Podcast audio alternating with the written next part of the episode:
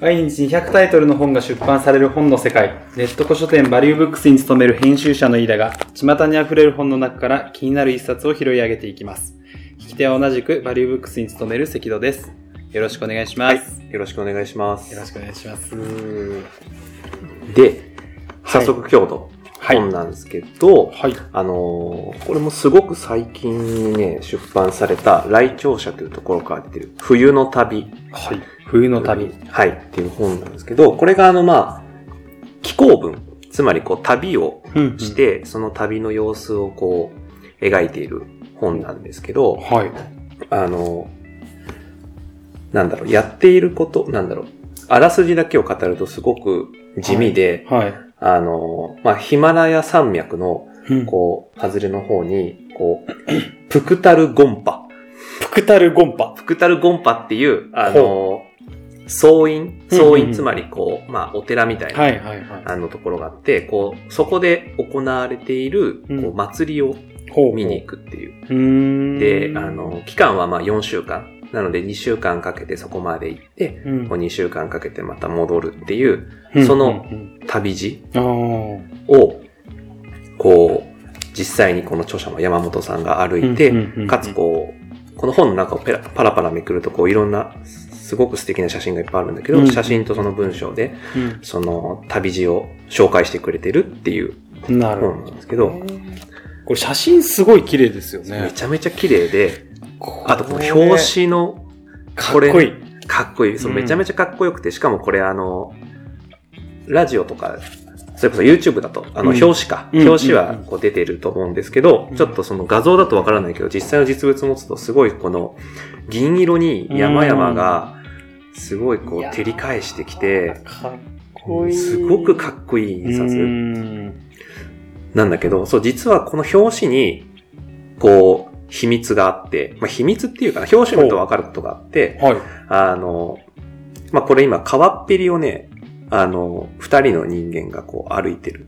あそうこの小さい人下にいるがのが人人間なんですね。ここの、この、さっき言ったプクタルゴンパっていうはい総院がある。まあ、ここら辺一体そのザンスカールっていう土地があるんですけど、このザンスカールっていうその、今回旅に行った場所は、う。うん。むちゃくちゃ寒い。ほむちゃくちゃ寒くて、あの、マイナス20度。マイナス20度。。さっきの関局なんだっけ長野県で長野県の僕が一番寒かったのはマイナス14度ですね。でもあれだよね、長野県でマイナス14度まで行ったって聞くと、ヒマラヤのマイナス20度も、まあ長野よりちょっと寒いかみたいな今ちょっと気分になっちゃうけど、いやいやいやそんなことないでしょ。いやマイナスいやいやいや14度ってめちゃくちゃ寒い。いや、10、だからやっぱ寒いは寒いですけど、やっぱね、このザンスカールでのマイナス20度はザンスカールね、体感的にマイナス35度ぐらいに なるんじゃないかと。お互い想像の上で適当なこといや、言ってるけど。ほんとね、適当なことばっかり。すいません。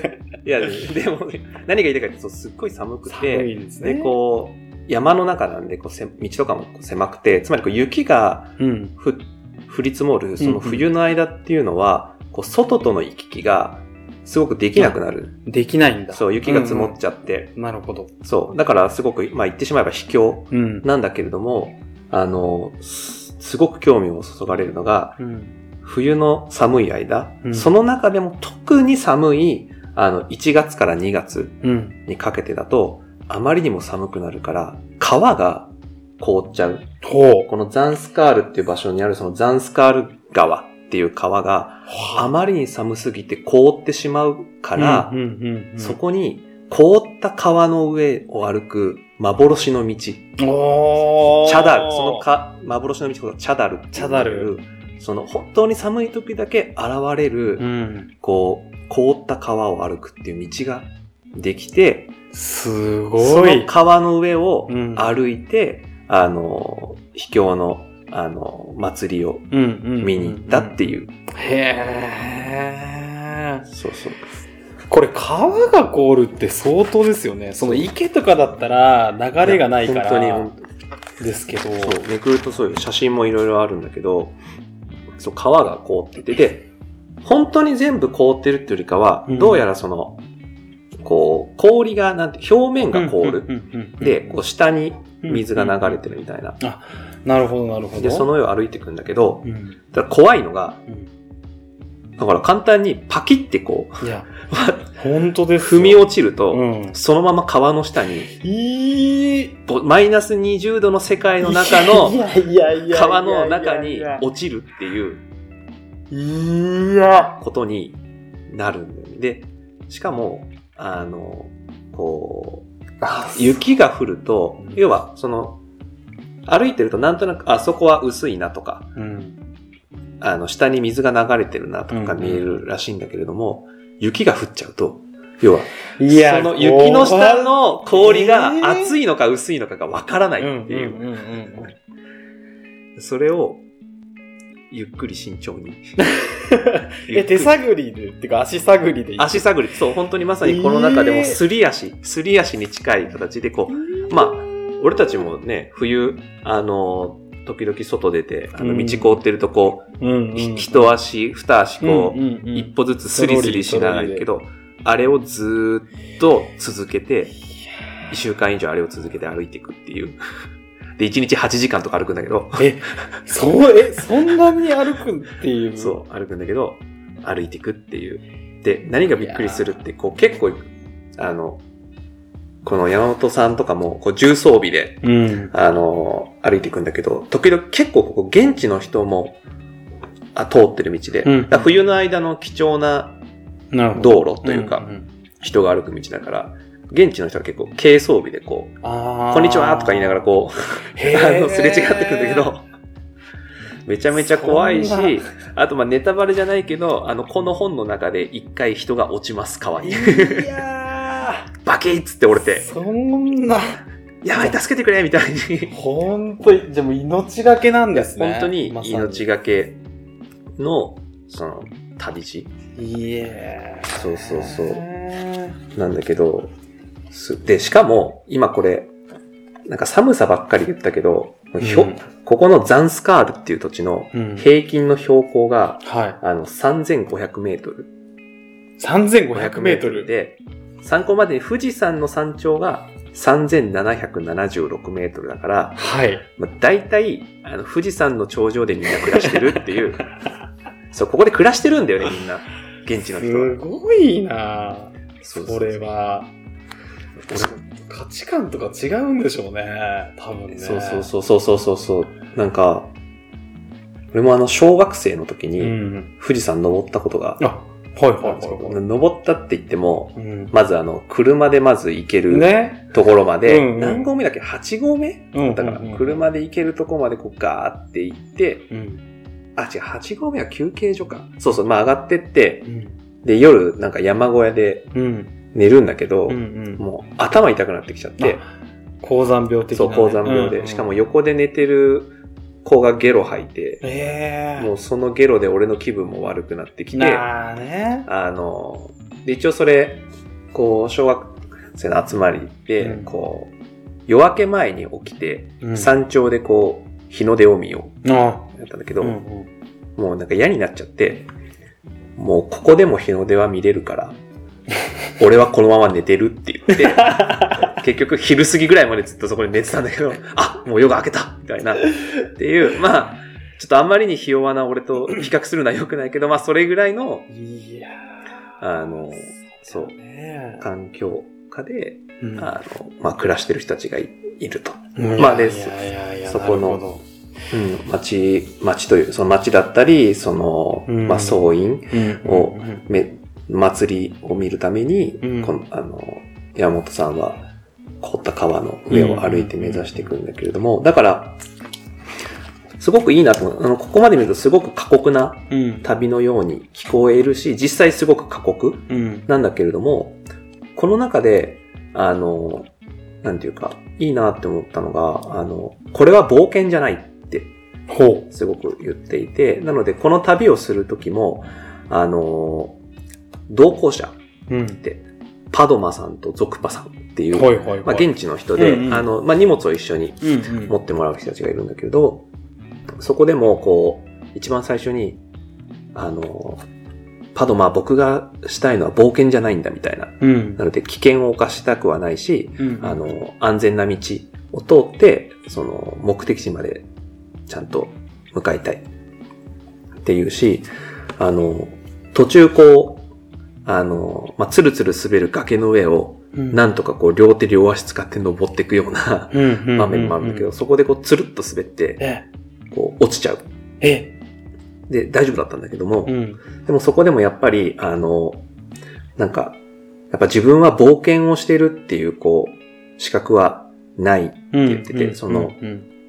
経験豊富な現地の二人の力も借りながら、うん。あの、この道を通っていて、あの、この中でも書いてある冒険とは、自分で自分の命の手綱を握れる者だけが口にすることのできる言葉なのだと思う。だけどだからなんていうか、僕こう、冒険家の人の本とかも好きで、うん。こう、よく読むうん。けども、もちろんその冒険家っていうのがみんなこう、む向こう水で、なんていうか、うんいいよやっちゃ、や、行っちゃえって言ってる人じゃなくて、まあむしろ、むしろその逆なんだと思うけど、うん危険な道をうん。行く人っていうのは。でも、この人もなんていうか、すごく、なんか、すごく面白いなって思って、なんかその矛盾じゃないけれども、うん。うん。この中でも、後書きでも、なんか、東京、東京だったかな？そう、まあ日本にもちろん家もあって、そこでこう、なんだろう、こう、蛇口ひねればあったかいお湯も出るし、うんエアコンつければっていう暮らしも知ってるんだけれども、うん。こういう、ある種水郷なうん。川の上を歩くって行為をして、でも同時になんか、冒険をしたいわけじゃないんだ、みたいな。な。っていう、に。なんかそこの、なんか、のほほんとしてたいなら家にいればいいじゃん。うん。確かに。でも、やっぱり何かに見せられて、うん。あのーここにやっぱり、で、ここに来る、あの、この、チャダルって呼ばれる川の上を歩くのって、あの、山本さん2回目？ってこの本の中ででもやっぱりその、また、1回目もなんか途中でものす、雪が降って、なんか2日間、あの、洞窟で足止めをずっと食らうみたいな経験とかもしてるんだけど、うん。それでもやっぱりまた来てしまう。うん。なんていうか、冒険ではないんだけれども、うん。でもやっぱりぬくぬくと過ごしていくところでは何か満たされない、多分景色とか光景があってう、ん。なんていうか、ここに吸い寄せられてしまう。うん。なるほど。ザンスカールっていう場所に吸い寄せられてしまうっていうのが、うん。なんかその、うーん、矛盾って言うとあれだけど、うん、なんかそこが、それだけの何か魅力がこの土地にあるんだろうなっていうのが、確かに。すごく面白くて、俺なんかは多分ね、やっぱこういうの読むといいなって思うんだけど、うん。まあ行かないんだよ、多分。ほぼほぼ。くぶくり。やっぱこういうところの景色、まあね最高だなって、うんこたつの中でこの本多分読む。なるほどね。やっぱこういう旅してみたいなって思いながら、家でネットフリックス俺は見ちゃうんだけど、なるほどね。でもだからいいよね。こうやって自分のその旅をうん、すごく素敵な本にまとめてくれてるから、でも確かにそうね、その本、本として見れるっていう、なんか、喜びというか、ねえ、それを僕らが受けることができるからそうそうそうね。だからザンスカールっていう土地自体すごい興味あるんですけど、うんその様子も写真があるんですよあ、ね。あるある。もうだからそこで出会う人々とか、あ、これわかるかな？その家の中持ってくるんだけど、あめ素敵。めっちゃ寒いから、うんまあそのどの家もストーブがあるんだけど、もうそれうんガンガン炊くから、どの天井も、あの、すすで黒くなってるはいはい。んだよね。すっごいな、これは。うん。あとね、ひたすらチャイが出てくる。チャイ。チャイ。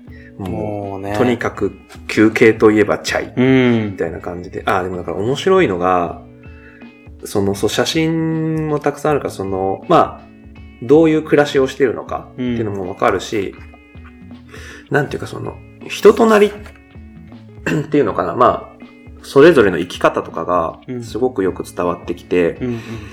あの、まあ、すごく長い旅路、片道2週間の旅路だから、うん途中いろんな家に泊まるんだけど、うんうん。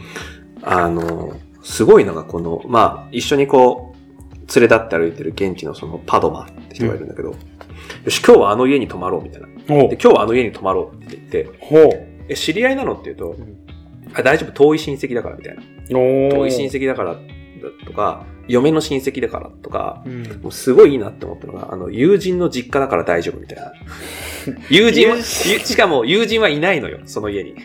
でも 友人の実家だから泊まれるみたいな。それ、ただの他人ですよね。その友人の実家って。そうそうそう。ただの他人なんだけど、そこのなんか人間関係が普段なんか自分が暮らしてる人間関係と多分全然違って、で、みんな止めるのよ。なる普通にほどね。止めるし、なんかどっかの、あの、また途中の場所では、まあ、あの、雑貨店みたいなとこがあって、うん、そこで買い物だけしようとして、うん。途中の村で。で、じ結構急いでるから物だけ買いたいんだけど、うん。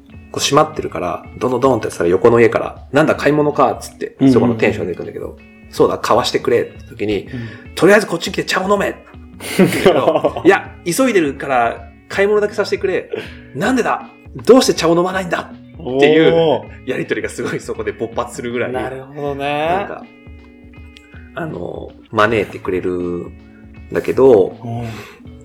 でもそう、なんかこの本が面白いなって思ったのは、その、すごくハードな、まあ、旅うん。のその様子も伝わってくるし、うん。なんていうかそこで生きるっていうこと、現地の人々の、うん。なんていうか、この本の中でも出てくるんだけれど、うん、まあ、またある、こう、お家で泊めさせてもらってる時に、その現地の人から、あの、どう思う？っていきなり聞かれて、うん。主人公に、こういう場所で過ごすミツェ、ミツェのことをどう思う？って聞かれて、うん。でミツェっていうのが現地の言葉で人生。もこんな大変な場所に生まれて人生を送ることに意味はあると思うか？う、うん、うん、うん、って、なんか聞かれて、うん。ドキッとするかもしれないです。ドキッとしちゃうのよ。うん、著者もうん、うん、もちろんなんていうか、根っこの部分で、いや、あるじゃないですか、みたいな。あり,、うんありますよ、それはっていう思いはあるんだけど、でもなんていうか、当人を前にして、ししかもそれを意味はあると思うかって聞いてきた当人に対しうて、ん。その外部から来た自分が、うん。あり、ありますようん。って、なんていうか、言い、言い切ることができなくて言葉に詰まっちゃう。うん、ところがあってなるほどね。なんか多分、その、ダイレクトに聞いてなかったら多分話はもっと楽な気が。なんかテレビでさ、こういう、うん。例えば民族の人のことを見ててさ、うん俺と赤戸くんがそれを見な、俺と赤戸くんが話してて、うん。いや、こういう人生大変そうだよね。うん。うんいや、で、も、なんかここで、でも生きるっていうのもそういう文化だし。なんかそれはそれで意味があるんだろうねとかって、うん。なんか部外者同士なら多うん。分、うん。むしろ普通に肯定できる。うん。確かに。だけど、そのまさに当人から、こんな大変な場所に生きるこ、生きる人生についてどう思う？うおー、確かに。聞かれた時になんか簡単に、あるじゃないですかって、なんていうか、言えない、だこなんていうか、うん。うん。逆にだから俺はそれで口ごもっちゃったこの山本さんに、が、なんかその口ごもるっていうのがすごく一番しっくりくる確かに回答ね。回答だったなって俺はうんそう、そう思。そうそう思ってて。うん。なんかあとその生き方の違いで言うと、その途中で、なんていうか、この先の天候はどうなるかなみたいなの気うん。になった時に、あの、ちょっと聞いてみるかっつって現地の人に聞くんだけど、うん。なんかパラパラってこう本をめくってて、うん。なんか古いやつをめくりながら考えてくれてて、で、こう山本さんが、これは今何してるの？みたいな。うん。で、先生術うん。を使って天候を占ったりもするらしくて、星？そう、星。うん。うん。先生術。でも一応なんかね、なんか、こう紙？うん文字見ながらやってるから、多分なんかこういう時は、こうなるみたいなことが書いてあるのかなって勝手に今は、これは俺の想像だけど。で、先生術使ってるのって聞いたら、なんか、いや、彼は先生術は使えないけど、それに似たことはできるらしいみたいな。ほー。似たことってなんだみたいな。確かに。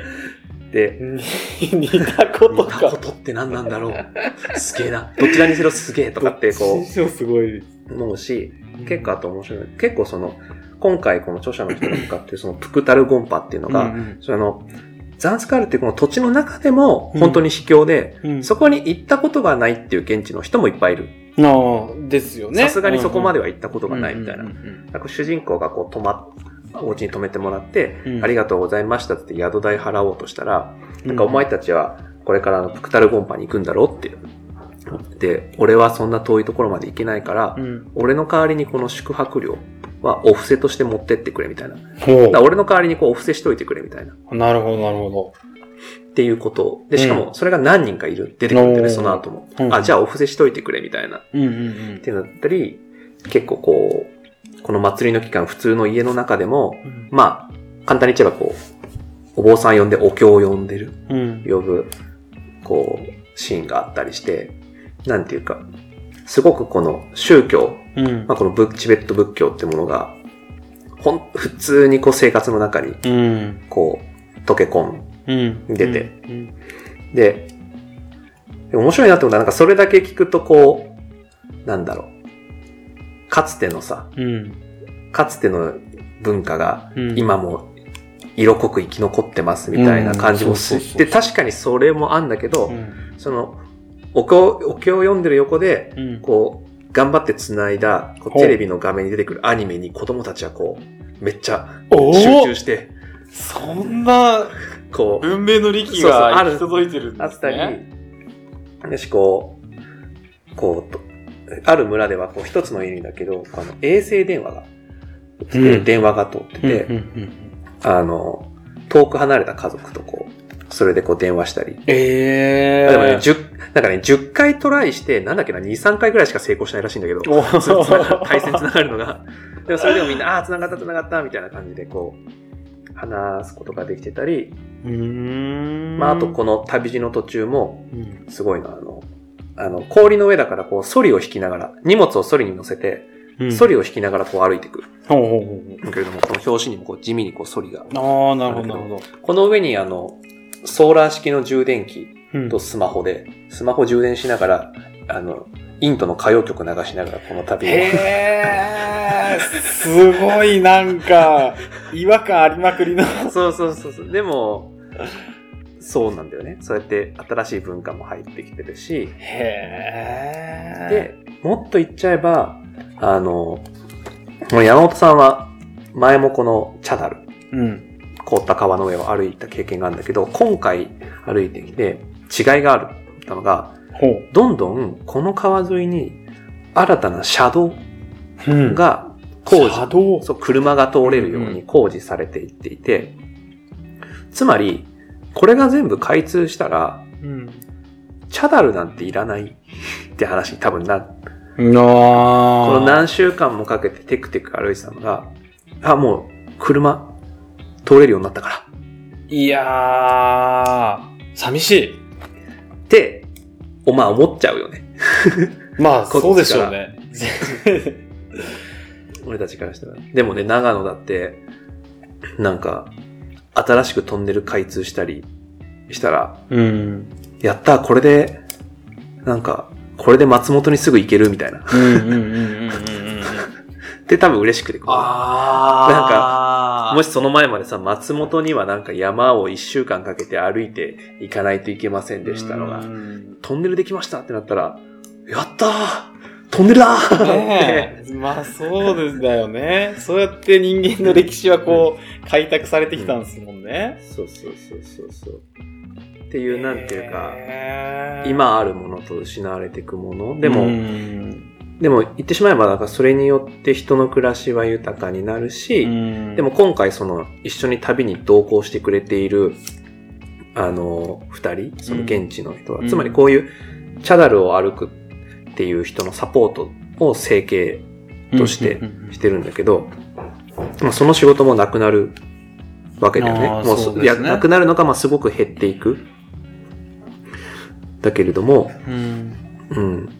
本当この旅の最後に、あのーなんだろう、このずっと旅を一緒に、あのー過ごしてきた、うん。あの、彼が、あのー主人公のこと、あ、著者のことタカって言うんだけど、うん。あの、洞窟の中で、最後旅、旅が終わる直前、うん。止まった洞窟の中でこう焚き火パチパチ、あの、させながら、こう、タカって言うんだよ。タカ、これがザンスカール人の店だよって言って、うん。人生。これが俺たちの人生なんだよって言って、でもそれは、あ失われていくって意味じゃなくて、この、彼もまたこの、チャダルっていう、この、ま、この時期だけに現れる道だとか、うんここでの暮らしっていうもの自体を愛してて、うん。だその、愛してるこの場所でこうやって生きてる。うん。これが俺たちの店なんだ。って言ってって、こう、ん旅は終わりに近づいていくっていうなるほどね。本で。これはちょっと黄昏には欠かせない いや一冊そうそうだからに。すごく、なんだろう。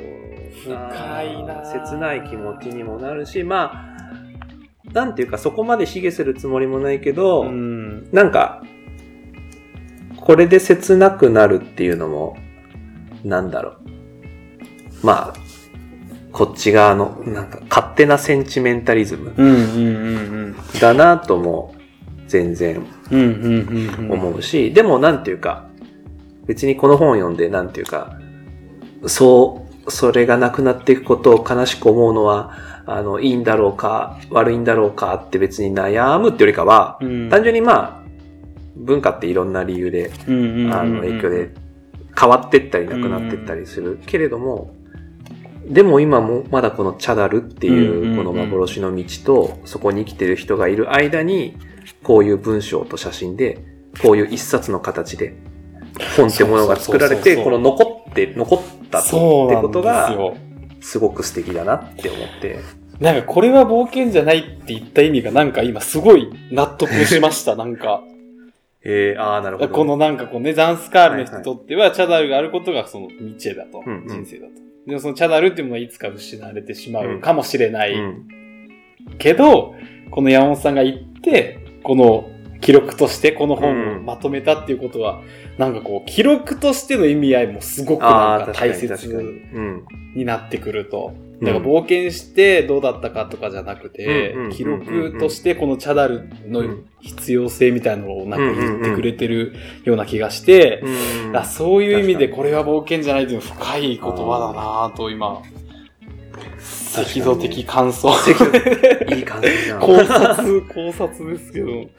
この本、なんかね、あの、もしかしたら僕の読みが浅いだけかもしれないけど、うん、結構最後まで読み通して、あれって思ったのが、うん、うん、その冒険じゃないともつながるんだけど、うん、なんていうか、ここまでして、このヒマラヤ山脈の外れの秘境の祭りを見に行く、うん、なんか動機うん、うん。みたいなのが、そんなに語られてない気がなるほど。してて、な、なんで、なんか、あの、すごくなんていうか、この土地を山本さん愛してるってことはわかるんだけど、うん、なんていうか、その変な、変な熱量は別に感じないんだよね。うん、なんていうか、うん、うん、これを絶対見な、なんか、いや俺は行かなきゃいけないんだみたいなとかうん、、うん、絶対あるんだろうけど、うん。なんていうか、そんな、なんだろう、変な熱っぽさはなくて、うん、うん、うん、うん。だからこそ、しかも冒険じゃ、冒俺は冒険をしたいわけじゃないみたいなことを言う。うん。うん。うん。